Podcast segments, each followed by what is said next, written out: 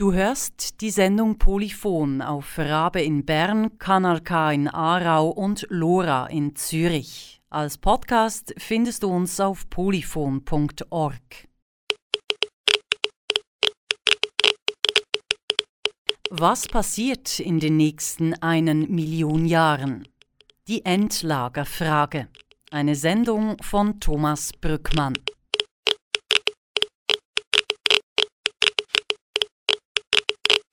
Am 20. Dezember 2019 geht das Kernkraftwerk Mühleberg als erstes der fünf Schweizer vom Netz. Für uns Geologen ist eine Million Jahre eigentlich gar nicht so viel Zeit. Oder wenn man, wenn man sich bedenkt, dass die Lockergesteine, denen wir auch Quarterablagerungen sagen, die sind zweieinhalb Millionen Jahre alt. Das ist der Anfang vom Ende der Atomenergie in der Schweiz. Die anderen vier Meiler werden folgen. Wann, das ist noch nicht endgültig geklärt, doch eine Renaissance wird die Kernspaltung hier nicht erleben. Die Katastrophe von Fukushima im Jahre 2009 hat uns die Gefahren wieder einmal deutlich vor Augen geführt. Damit wurde auch in der Schweiz der Ausstieg beschlossen. Es ist ein Kuckucksei im Boden für die nächsten Menschen, die diesen Planet besiedeln wollen und unter Umständen plötzlich kontaminiertes Trinkwasser zu sich nehmen und es nicht einmal merken oder sie merken es dann schon, weil sie daran sterben werden. Doch nach dem 20. Dezember, wenn Mühleberg keinen Strom mehr produziert, beginnt erst ein weiteres Kapitel der Atomenergie. Und von diesem Kapitel wissen wir noch nicht, wie es eigentlich geschrieben werden soll. Denn die Brennstäbe strahlen weiter und wandeln sich in andere radioaktive Materialien um. Deswegen müssen sie über Jahrtausende hinweg davon abgehalten werden, in die Biosphäre zu gelangen. Denn das Austreten würde die tödliche Verseuchung großer Landstriche bedeuten. In der schweizerischen Politik etwa oder in der Presse wurde die, wurden diese Zahlen nie angezweifelt. Sie führten einfach zu einer großen Verunsicherung vieler Mitmenschen, Mitbürger, Mitbewohner, weil allen bewusst war, wie lang das ist. Doch für wie lange müssen die Brennstäbe gelagert werden? Wann sind sie nicht mehr gefährlich für Mensch und Natur? Als Referenz nimmt man dafür eine Uranmine. Hier ist die Radioaktivität zwar höher als an der Erdoberfläche, doch es ist eine natürliche Radioaktivität, die nicht vom Menschen verursacht wurde. Bis die Brennstäbe aus Mühleberg diesen Wert erreichen werden, vergehen 200.000 bis eine Million Jahre. Eine Million Jahre. Ich habe es neulich ganz zufällig von dieser Zahl erfahren, ein Freund hatte mir davon berichtet, doch irgendwie hat sie mich nicht mehr losgelassen. Eine Million Jahre, das ist die Zeit seit Jesus mal 500. Das wären 30.000 Generationen, also nach heutigen Maßstäben. Doch 200.000 bis eine Million Jahre, das steht so auch in den Verordnungen der Schweizer Bundesverwaltung.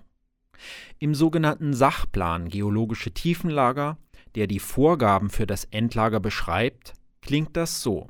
Die hoch-, mittel- und schwach aktiven Abfälle müssen mehrere Zehntausend bis zu mehreren hunderttausend Jahren gelagert werden, bis durch den radioaktiven Zerfall die Strahlung so weit abgeklungen ist, dass die Abfälle keine Gefahr mehr für Mensch und Umwelt darstellen.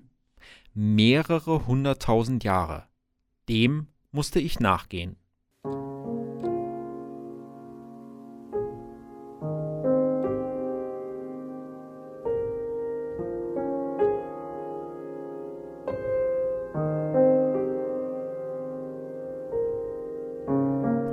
Eine Bemerkung zum Anfang. In der Sendung sprechen nur Männer. Bei der Endlagerfrage war ich in sehr männerlastigen Szenen unterwegs und mir ist es nicht gelungen, die Sendung ausgeglichener zu gestalten. Das vorneweg.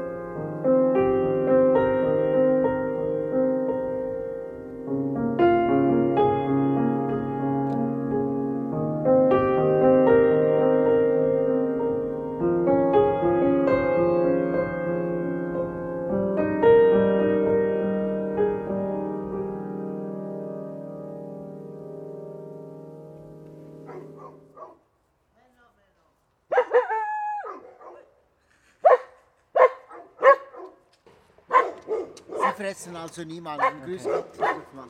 Herr Willi. Und nebenan auch gleich. Zuerst bin ich zu Walter Wildi nach Genf gefahren.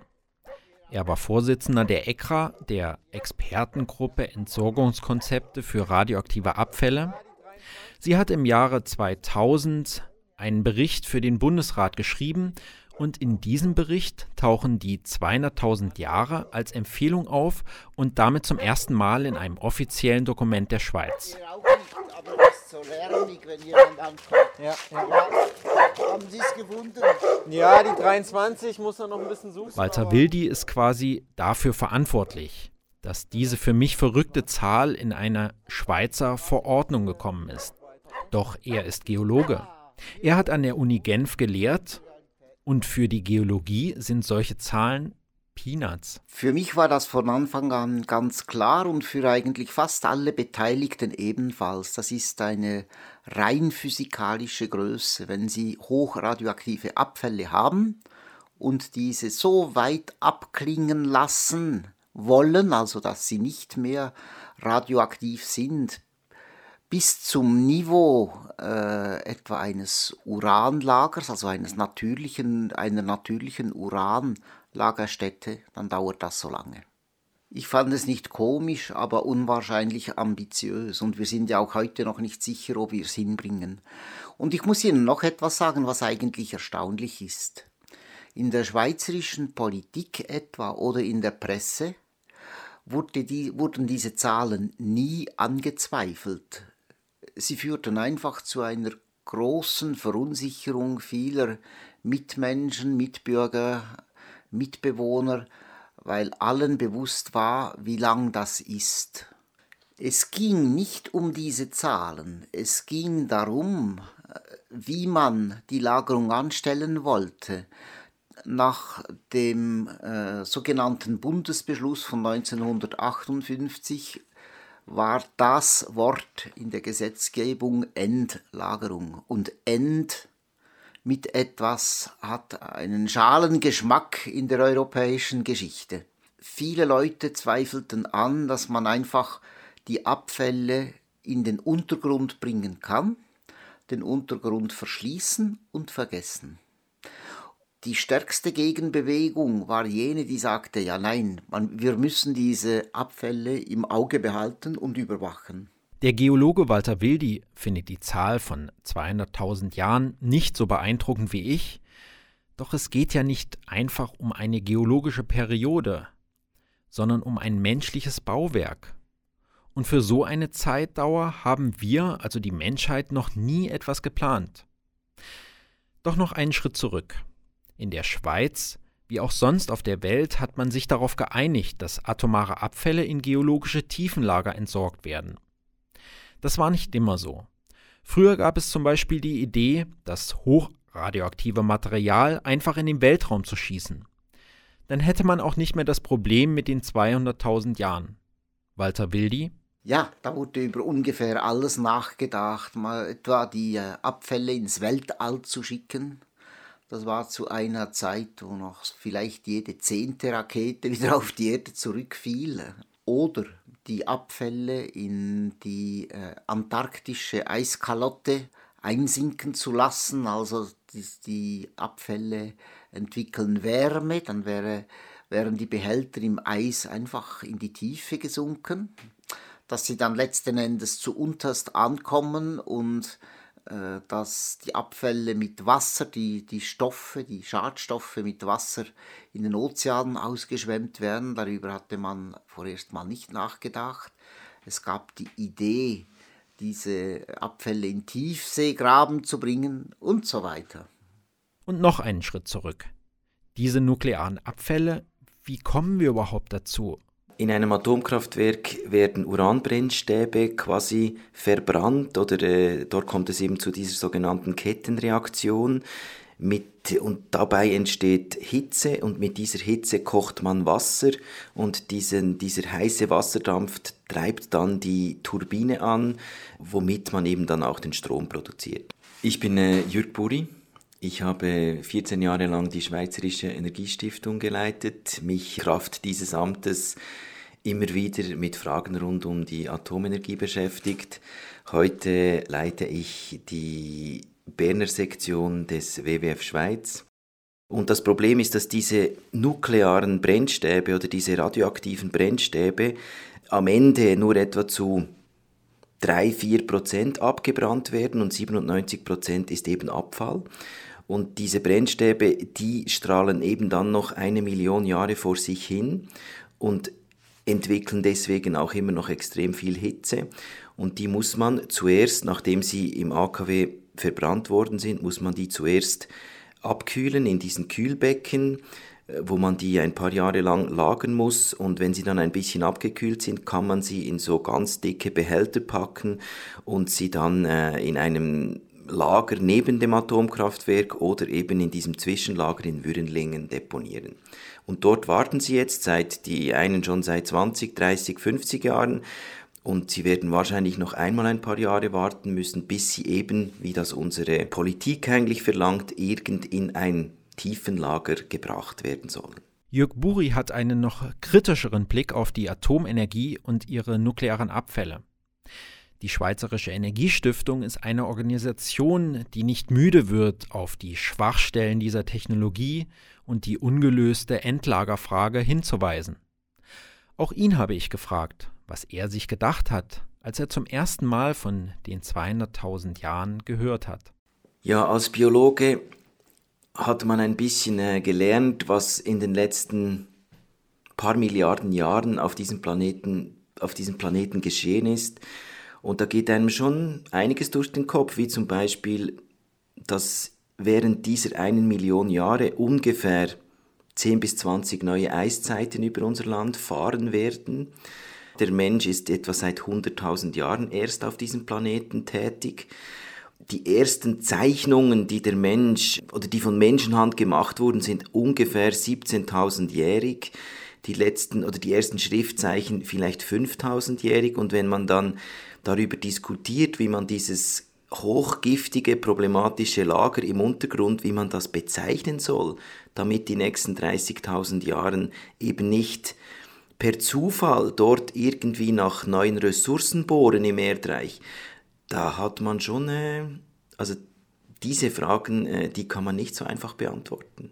Was sind die heutigen Konzepte oder Überlegungen, wie man so einen Endlager gestalten kann oder wie man mit dem hochradioaktiven Müll, der bei der äh, atomaren Energie entsteht, umgeht? Die Idee ist eigentlich Loch in den Boden, die giftigen Abfälle einlagern, das Lager verschließen, den Zufahrtsstollen verschließen und dann beobachtet man das vielleicht noch während 40, 50 Jahren und dann sind die Messgeräte kaputt, verrostet und dann lässt man eigentlich, überlässt man dieses Lager einer ungewissen Zukunft.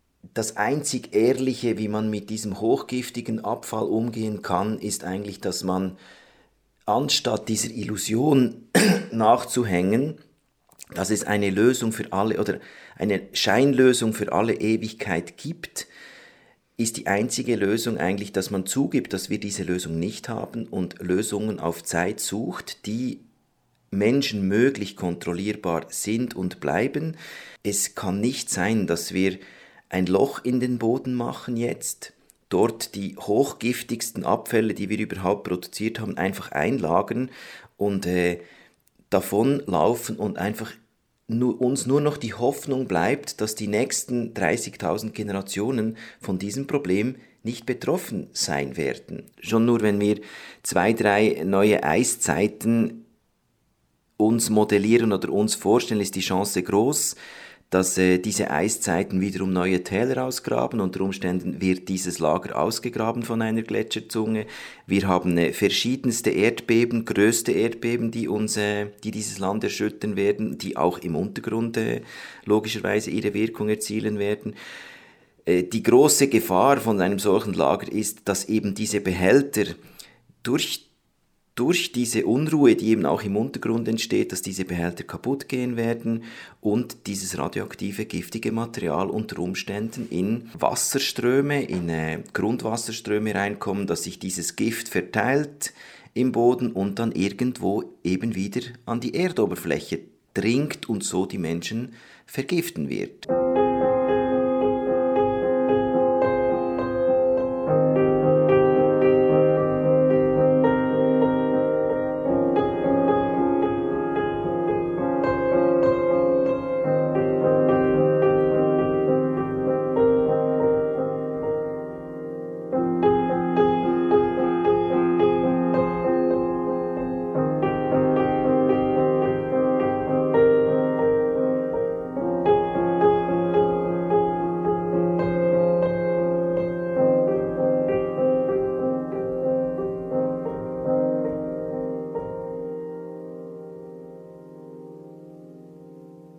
200.000 Jahren kann noch viel kommen.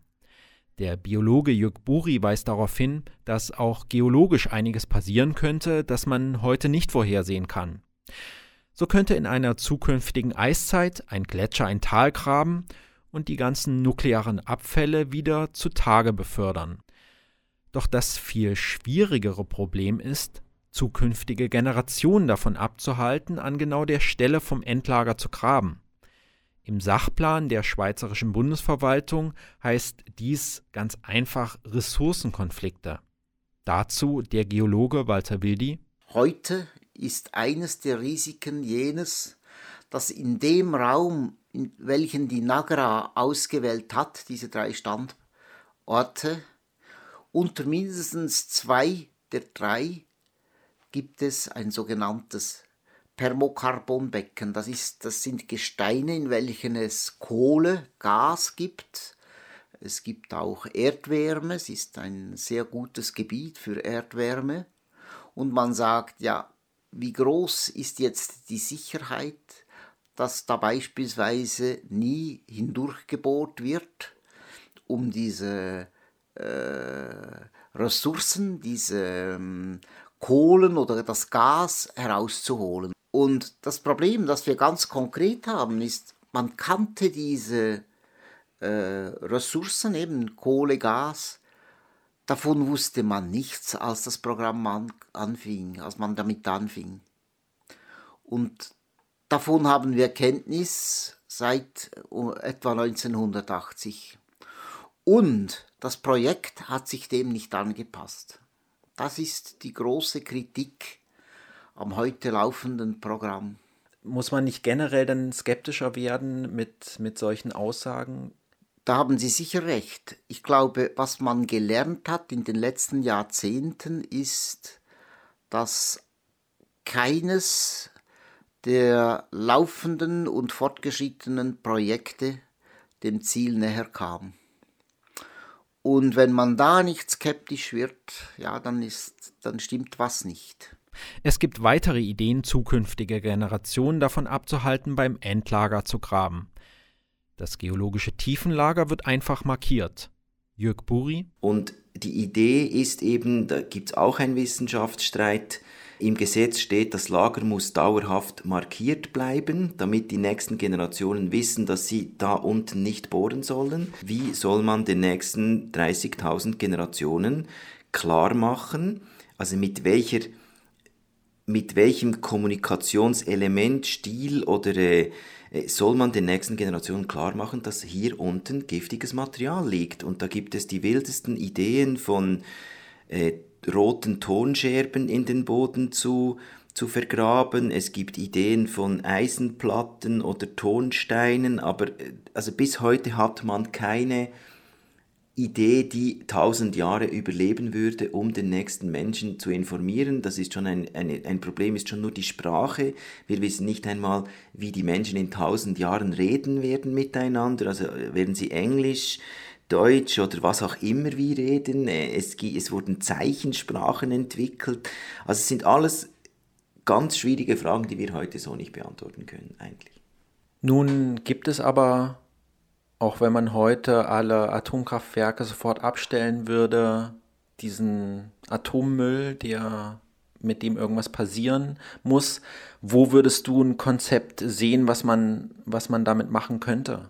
Ich bin für Lösungen auf Zeit, kontrollierbare Lösungen auf Zeit, die auch reversibel sind. Also wenn wir müssen ein solch giftiges Lager überwachen können. Wenn es Havarien gibt, muss man diesen Müll wieder zurückholen können. Man muss den äh, also man muss die Bevölkerung vor, vor einer Havarie schützen können, sonst gibt es, das könnte Dimensionen annehmen, die ganze Grundwasserströme unbewohnbar machen. Also wenn wir in der Nähe des Rheins ein solches Lager bauen und es kommt, es wird undicht, dann ist die, also ist die Verseuchung bis nach Rotterdam, wird eine Tatsache und das können wir uns nicht leisten.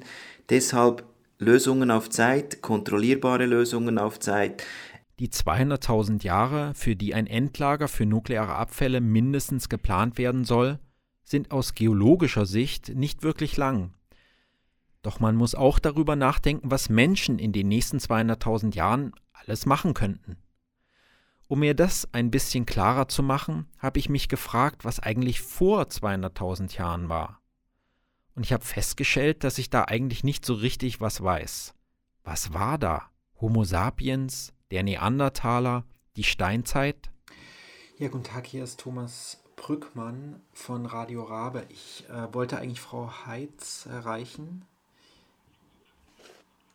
Aha. Okay, ich komme eigentlich mit einer vielleicht ungewöhnlichen Frage und zwar plane ich gerade eine Sendung zu der Endlagerfrage für nukleare. Ich habe bei der Archäologie und Anthropologie nachgefragt. Das sind die Fächer, die sich mit diesen Zeiten beschäftigen.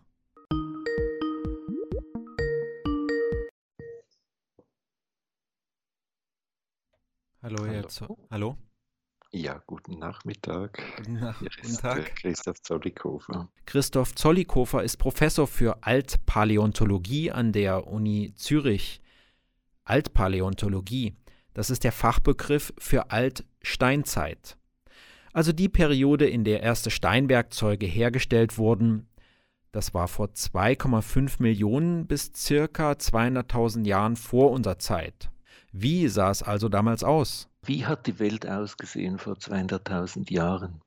Hier in der Schweiz, da wissen wir leider sehr wenig darüber, weil im Grunde genommen jetzt mal von der Archäologie und von Knochenfunden, also von der Anthropologie her gesehen, ähm, alles durch die späteren Eiszeiten weggewischt wurde, zerstört wurde.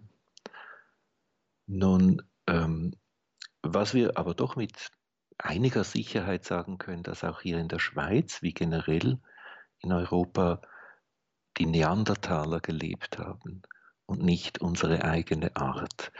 Dazu muss man wissen, die Neandertaler sind nicht unsere Vorfahren, sondern es ist im Grunde genommen unsere ähm, äh, Geschwisterart. Ja, diese Zeit ist sehr spannend, weil ähm, nach neueren Erkenntnissen es durchaus möglich ist, dass äh, eben vor 200.000 Jahren Homo sapiens bereits sozusagen seine Fühler ausgestreckt hat nach Eurasien. Das heißt, äh, wir sind eine afrikanische Art ähm, und irgendwann haben wir uns zu einem Global Player entwickelt. Also das heißt, wir sind praktisch aus unserem Urkontinent in die kälteren Regionen, ins eiszeitliche Europa und Asien ausgewandert. Wie kann man sich die damalige Welt vorstellen? Wie hat der Neandertaler, von dem wir ja nicht abstammen, gelebt? Ja, dieser Alltag der Neandertaler, der muss sehr, sehr vielfältig ausgesehen haben. Ähm, schwer zu vergleichen mit heutigen Sammler- und Jägergesellschaften. Damals gab es Großwild, eine Großwildpopulation, äh, die wir uns heute auch in den kühnsten Träumen nicht vorstellen können. Ähm, riesige Mammuts, ähm, Höhlenbären, Höhlenlöwen, Wollhahn, Nashörner. Und wir wissen, dass die Neandertaler an einigen Orten, vielleicht sogar an den meisten, wo sie gelebt haben, Großwildjäger waren, an anderen aber sich auch durchaus von äh, kleinerem Wild, ähm, also Hasen, ähm, ähm, Reh, Hirsch und so weiter ernährt haben und daneben auch eine ziemlich vielfältige ähm, sozusagen vegetarische Nahrung hatten, Moose, Flechten unter anderem, die vielleicht sogar heilende Wirkung hatten. Es war ein komplexer Alltag, der im Jagen bestand, im, sicher auch im Gruppenleben, im Herstellen von Werkzeugen, im Herstellen von Birkenpech zum Beispiel, um Steinwerkzeuge ähm, an Holzgriffe zu montieren. Sie meinten im Vorgespräch, dass man sich eigentlich auch sehr viel über die Neandertaler vorstellt, was vielleicht gar nicht so zutrifft. Können Sie das äh, mehr beschreiben, was Sie damit meinen? Seit neuestem wissen wir auch, dass die Neandertaler ähm, Höhlenmalereien gemacht haben und Höhlenkunstwerke vielleicht sogar. Ähm, in Höhlen zum Beispiel Steinkreise gebaut haben. Wir haben keine Ahnung, wozu das äh, gebraucht wurde, was die Bedeutung war. Aber wir sehen, es gibt hier diese Menschenart, die sich für Hunderttausende von Jahren unabhängig von uns selbst, die wir damals Afrikaner, alle Afrikaner waren, entwickelt hat mit ähnlichen geistigen Fähigkeiten und äh, technischen Fähigkeiten. Nun geht es ja in der Sendung nicht um die Vergangenheit, sondern um die Zukunft, um 200.000 bis eine Million Jahre in die Zukunft. Ließe sich mit den Erkenntnissen der Archäologie auch in die Zukunft schauen und darüber irgendwas sagen? Im Grunde genommen können wir die Erkenntnisse sowohl der Archäologie wie auch der allgemeinen Evolutionswissenschaft brauchen, um in die Zukunft zu schauen. Und was wir mit relativ großer Bestimmtheit sagen können, ist, so wie wir heute sind, wie unsere Körper heute sind, sind sie in einer Million Jahren sicher nicht mehr. Die Homo sapiens, wie wir unsere eigene Art nennen, wird es in einer Million Jahre nicht mehr geben. Im schweizerischen Kernenergiegesetz steht ein ganz kurzer Satz, dass dieses Endlager auch für diese Zeit markiert sein soll. Und das heißt ja, dass Sie aus Ihrer Perspektive sagen würden, sowas ist eigentlich nicht möglich. Ja, da bin ich ähm, skeptisch, dass das möglich ist. Gehen wir nur mal 2.000, 3.000 Jahre zurück. Ähm, verstehen wir alle Markierungen zum Beispiel in Pyramiden? Ähm, ja, mit der Zeit hat man gelernt, Hieroglyphen zu lesen, aber das ist eine kurze Zeitspanne. Verstehen wir die Steinsetzungen von Neandertalern, die 40.000 Jahre alt sind, ist eine kleine Zeit, 40.000 gegenüber 200.000 Jahren. Nein, überhaupt nicht. Aber Sie sehen, wir bewegen uns hier in Zeitrahmen, wo wir eigentlich weit über geschichtliche Phänomene hinausdenken und die Evolutionsbiologie uns praktisch einen Streich spielt, weil wir gar nicht wissen können, wie Menschen, falls sie noch da sind, in 200.000 Jahren denken.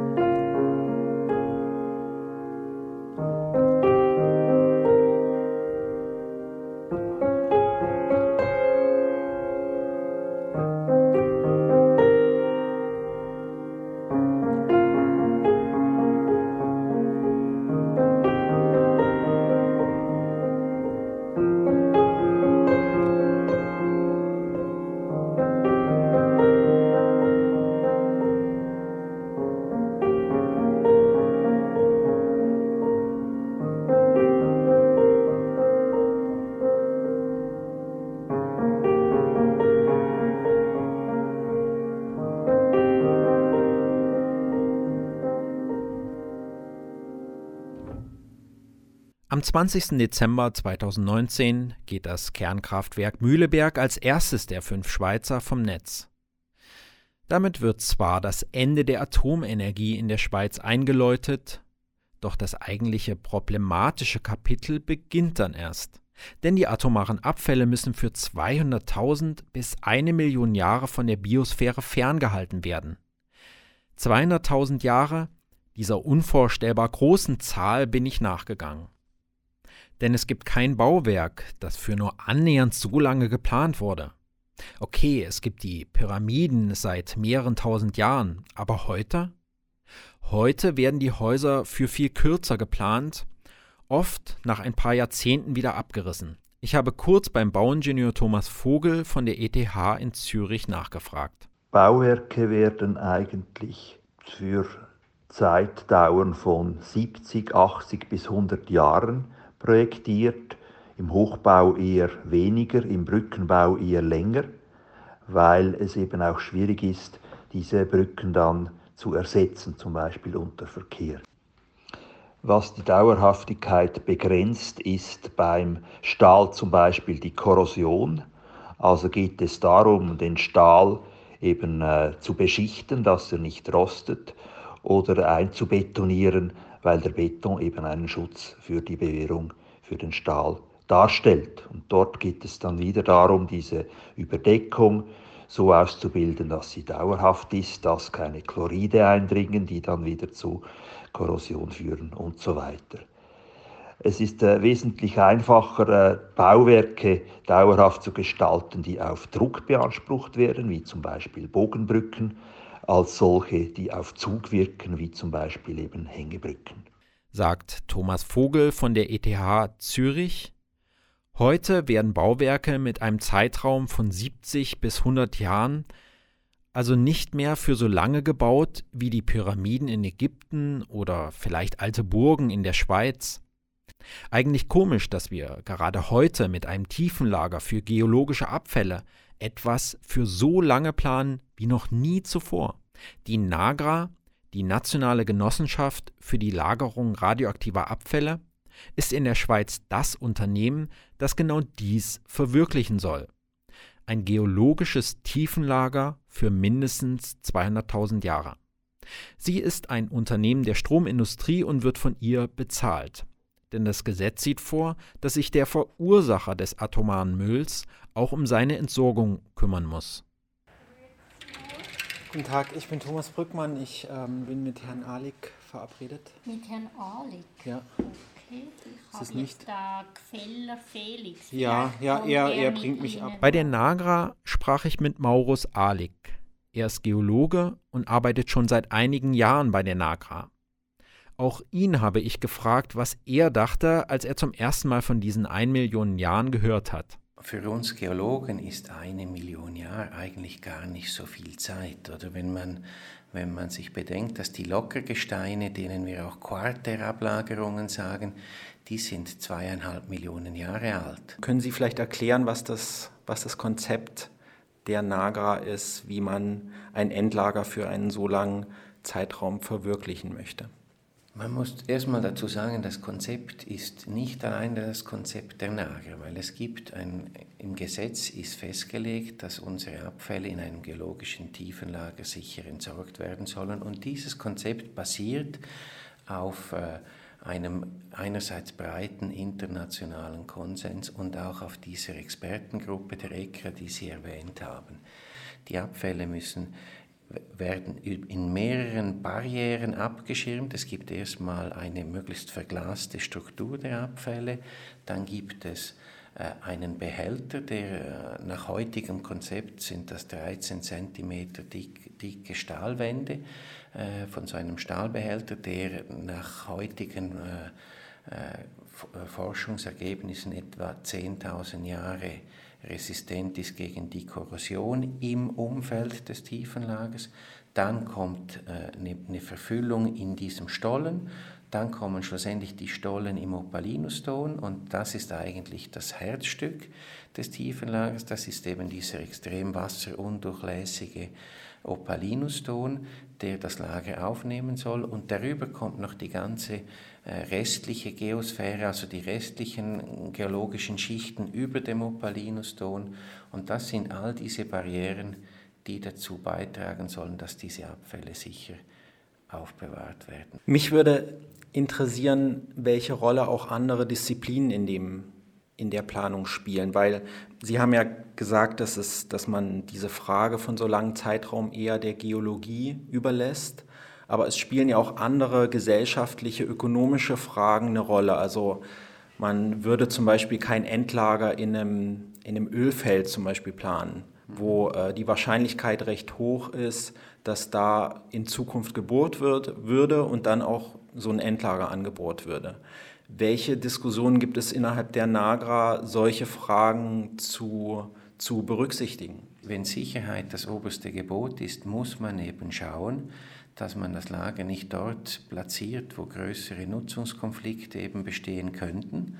Und das ist, äh, es gibt 13 Kriterien, die der Sachplan vorgibt, die man genau untersuchen und berücksichtigen muss für die Platzierung des Lagers und eines dieser 13 Kriterien sind eben Nutzungskonflikte, denen man aus dem Weg gehen muss. Welche Diskussionen gibt es, gibt es darum? Man kann ja nicht einfach sagen, okay, Öl, Kohle, Erdwärme, das ist das, was heute vielleicht relevant ist, aber in der Zukunft, was relevant sein könnte, dazu kann man ja schwer Aussagen treffen, oder verstehe ich das falsch? Also es ist sicher richtig, dass man bezüglich den Ressourcen, die die allfällige Generationen von Menschen in 200.000 Jahren nutzen werden, dass wir da keine Aussage machen können. Der Sachplan ist in dieser Frage sehr präzise. Man muss die Nutzungskonflikte aus heutiger Sicht betrachten, weil ja auch, man muss auch sehen, die Gefahr der Abfälle nimmt, nimmt nicht linear ab, sondern der nimmt am Anfang viel rasanter ab als später in der Zukunft. Oder? Und um aber auch dann zu vermeiden, dass es eben Nutzungskonflikte gibt oder später eben, dass jemand irgendwo im Umfeld eines Lagers äh, nach irgendetwas suchen könnte, äh, gibt es auch zusätzliche Maßnahmen, indem man eben diese Information, wo eben so ein Lager ist, dass man diese Information weitergibt und zwar über ganz verschiedene Varianten. Also am besten ist, wenn Sie verschiedene Übermittlungsvarianten äh, nutzen, um diese Information dann auch von Generation zu Generation weiterzugeben. Also heute haben wir ja, weil wir eben viel mehr Leute haben als beispielsweise noch als die Neandertaler hier unterwegs waren, damit wir alle zusammenleben, ohne ständig in Konflikt zu kommen, gibt es Planungsinstrumente wie auf kantonaler Ebene die, die Richtpläne, äh, auf kommunaler Ebene das Grundbuchamt. Und selbstverständlich werden solche Lager dann auch in diesen Planungsinstrumenten eingetragen und dann muss man schauen, dass diese Information von Generation zu Generation übermittelt wird. Die Historiker und die Archäologen, mit denen ich gesprochen habe, die haben bei der Überlegung, das zu markieren, eher den Kopf geschüttelt und waren so, ja, also Sprache ändert sich so schnell. Vor 200.000 Jahren äh, der Neandertaler, wir können uns nicht vorstellen, wie die gedacht haben, was für, wir können nur annähernd ungefähre Aussagen machen darüber, über die Zeichnungen, die es vielleicht aus der Zeit gibt. Und Sie sagen jetzt, das wäre ist eigentlich kein Problem, über tausend Generationen so eine Information weiterzugeben. Nein, nein, so weit wollte ich nicht gehen. Ich sage nicht, dass das kein Problem ist, sondern es ist eben wichtig, dass das Markieren ein Teil des ganzen Konzeptes ist, diese Information weiterzugeben. Und es ist, ist schon richtig, wenn Sie da eine Pyramide draufbauen, dann kommen erstmal die, dann könnten sie auch eine Neugier wecken, dass man da mal überlegt, was ist da eigentlich drin oder drunter. Deshalb gibt es verschiedene Konzepte, die diese Information übermitteln müssen. Was Sie aber auch bei der ganzen Thematik berücksichtigen müssen, ist, was dann die Alternative wäre. Weil die Alternative wäre, die Abfälle an der Erdoberfläche zu lassen und dort sind sie wieder im Handlungsspielraum von uns Menschen. Und äh, wie wir Menschen, ob wir in 100 Jahren oder in 50 Jahren noch so friedlich miteinander leben in Europa, wie wir das heute machen, das wissen wir nicht. Was wir aber wissen, ist, dass wir es in der Vergangenheit nicht immer sehr friedlich gemacht haben.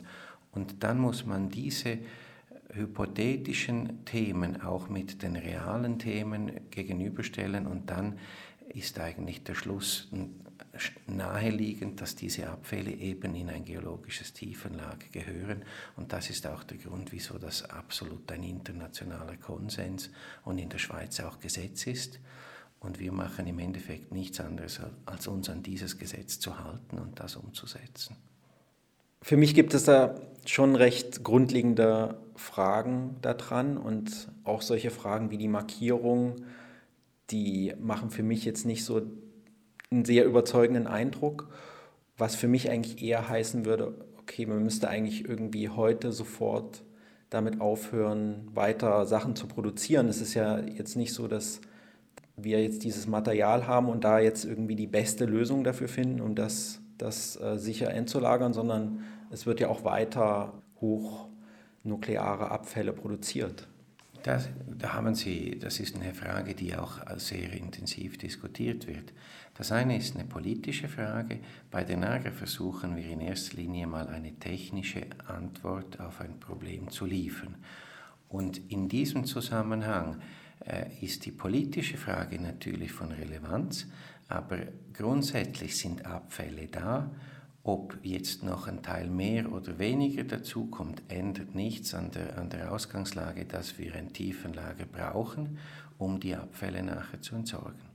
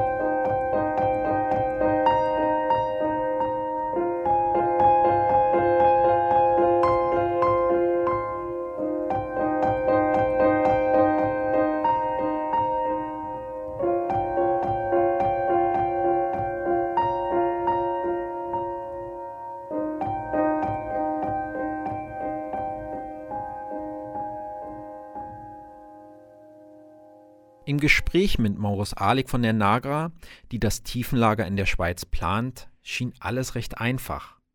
Das Tiefenlager wird in 300 Meter Tiefe gebaut, die Behälter aus Stahl halten die nächsten 10.000 Jahre. Für danach hat man berechnet, dass das radioaktive Material nur sehr langsam durch den Opalinuston diffundiert und eine Million Jahre nicht ausreichen, dass sie irgendjemandem gefährlich werden könnten. Damit da in Zukunft niemand bohrt, trägt man den Standort ins Grundbuch ein und arbeitet an weiteren Methoden, das Lager zu markieren. Auf dem Rückweg vom Interview in der Nähe von Baden nach Bern war der Himmel dann ganz wolkenlos. Nur aus dem Kernkraftwerk in Gösgen stieg eine riesige Säule an Wasserdampf auf. Es war ein wirklich beeindruckendes Bild, und ich habe mich gefragt, wie es eigentlich so weit kommen konnte also dass jahrelang atomarer Abfall produziert wurde und wird, ohne eine Lösung dafür zu haben. Damit kehren wir nochmal zurück zu Jörg Buri, ehemaliger Leiter der Schweizerischen Energiestiftung. Ja, weshalb haben wir eine solche Technologie? Warum, warum haben wir dieses Flugzeug überhaupt gestartet? Ich glaube, wir oder die, die es damals, damals entwickelt haben, es gab auch Menschen damals, die äh, die selber Angst hatten vor dieser Technologie, die wussten, wie gefährlich sie ist. Und wir hatten sogar mal einen Bundesrat in den 80er Jahren, der gesagt hat, ich stelle euch diese Atomkraftwerke wieder ab, wenn ihr, mir bis, wenn ihr mir nicht bis in zehn Jahren beweisen könnt, dass wir eine Lösung finden für diesen Atommüll. Er hat es dann nicht gemacht, weil die Nagra 400 Seiten, ein, einen 400-seitigen Bericht geschrieben hat und dort steht, äh, dass man schon wüsste, wie, es, wie wir damit umgehen müssten, wenn es denn soweit ist. Also sprach da, Sprich, da hat man einfach verwedelt, man hat das Problem eigentlich nur auf dem Papierschein gelöst und jetzt versucht man es äh, eigentlich genau gleich wieder zu tun, nicht nur auf dem Papier, sondern man macht jetzt äh, Testlager und Testbohrung geht jetzt einen Schritt weiter. Aber konzeptionell ist man nicht weiter, man hat eigentlich nur vom Granit in den Opalinuston gewechselt, das ist alles. Aber das Problem der langen Zeiträume bleibt, ähm, wir können nicht ausschließen, dass ein solches Lager jemals oder einmal plötzlich undicht wird und äh, die Biosphäre vergiftet. Das können wir einfach schlicht und einfach nicht. Man geht das Problem viel zu geologisch an. Ich staune, wie unkritisch Geologen über die, über die Problematik dieser einen Million Jahre denken. Ich finde es äh, eigentlich unangebracht. Ich äh, man merkt auch, dass in der, in der Wissenschaftscommunity äh, wenig Querdenken gefragt ist. Also dort hat man Aufträge zum Teil direkt von der NAGRA, die, die untersuchen heute in gewissen Testlagern wird das Verhalten dieses Opalinustons untersucht. Die Resultate zeigen übrigens auch, dass es eben nicht so einfach ist, wie man sich das vorgestellt hat. Wir hatten noch nie zum Beispiel ein nationales Forschungsprogramm zum Thema Entsorgung des Atommülls, obschon es eines der größten zivilisatorischen Aufgaben dieser Zeit ist, was wir mit diesem Abfall machen müssen gibt es solche Programme nicht, aber das wäre das Minimum, dass man dieses Problem, das so eine Riesendimension hat, dass man das nicht nur geologisch angeht, sondern eben auch gesellschaftlich. Also da braucht es da braucht's, äh, interdisziplinäre Forschung, da braucht es Historiker, Glaziologen, Soziologen, die sich überlegen, wie wir als Gesellschaft ein solches Problem überhaupt lösen könnten. Jörg Burri spricht sich für viel weitgehendere Forschungen aus, die viel mehr Disziplinen einbeziehen als die Geologie. Es gibt aber noch einen weiteren, eigentlich vielversprechenden Ansatz, die Transmutation. Vereinfacht gesagt geht es dabei darum, das abgebrannte Material durch weitere Kernreaktionen in Stoffe umzuwandeln, die viel kürzer strahlen würden, also vielleicht nur 1000 Jahre. Dazu der Geologe Walter Wildi. Was nicht mehr untersucht wird und das auch verdienen würde, das ist die sogenannte Transmutation. Also das ist die Umwandlung der radioaktiven Substanzen durch chemische und physikalische Prozesse, damit die sogenannten langlebigen Substanzen kürzerlebig wären. Das heißt, dass die radioaktiven Abfälle weniger lang gelagert werden müssen. Man hat das so in den 80er, 90er Jahren äh, diskutiert, kam zum Schluss, dass es zu teuer ist. Es wird daran gearbeitet, etwa Russland hat äh, äh, Arbeiten gemacht, es gibt auch Forschergruppen in Europa, aber weder die Regierungen noch etwa äh, internationale Organismen oder so wollen Geld da reinstecken. Eigenartigerweise. Zum Schluss noch ein Blick in die nächste Zukunft der Atomenergie. Denn nur wenige Länder sind bisher ausgestiegen, wie zum Beispiel die Schweiz oder Deutschland. Wird es international mit der Atomenergie weitergehen? Hier findet Walter Wildi doch noch einige beruhigende Worte. Wenn Sie die wichtigste Kennzahl anschauen, die Anzahl laufender und produzierender Reaktoren, dann geht diese Zahl äh, seit mindestens 2010 zurück. Das heißt, die 18 Reaktoren, die gerade im Bau sind in China, das ist eher ein Ausdruck von einer vergangenen Zeit, Ihrer Meinung nach? Ja, ist ganz eindeutig vergangene Zeit. Und schauen Sie, wie viele Kraftwerke, Kohlekraftwerke, Gaskraftwerke und so in äh, China ans Netz gehen. Das ist ein Nebenzweig und es ist veraltete Technologie. Das ist keine Erneuerung, wie etwa die Eisenbahn eine Erneuerung äh, erfahren hat in diesem Jahrhundert oder vielleicht schon ab 1980 oder so.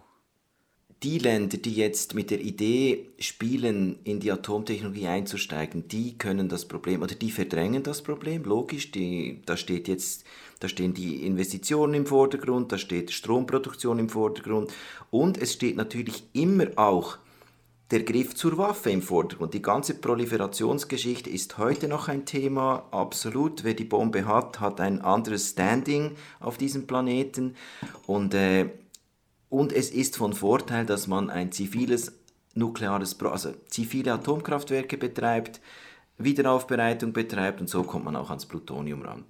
Vielleicht ist es jetzt etwas vereinfachend, was ich sage. Die Physiker haben am Ende des letzten Weltkrieges, des Zweiten Weltkrieges, die Grundlagen geschaffen für die Atombombe. Physiker und Ingenieure haben gesehen das Potenzial hinter dieser Energie.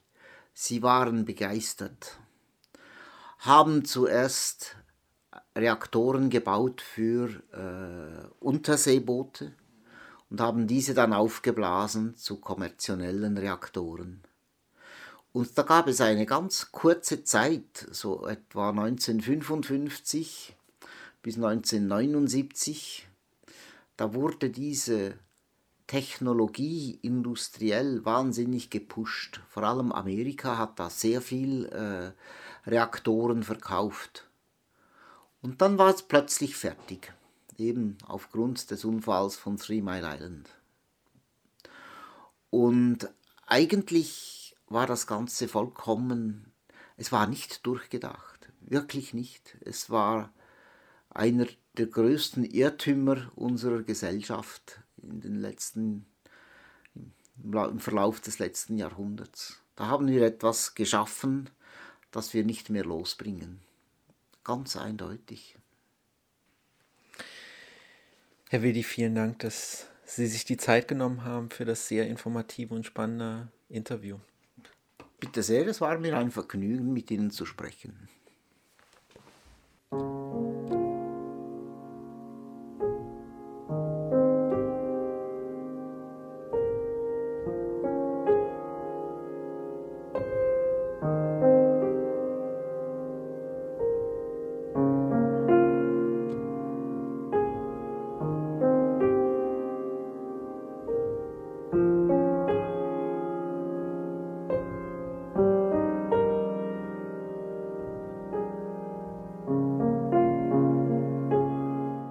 Was passiert in den nächsten einen Million Jahren? Die Endlagerfrage. Eine Sendung von Thomas Brückmann. Die Sendung Polyphon gibt's auf Rabe in Bern, Kanal K in Aarau und Lora in Zürich. Als Podcast findest du uns auf polyphon.org. Bis in vier Wochen wieder. Macht's gut.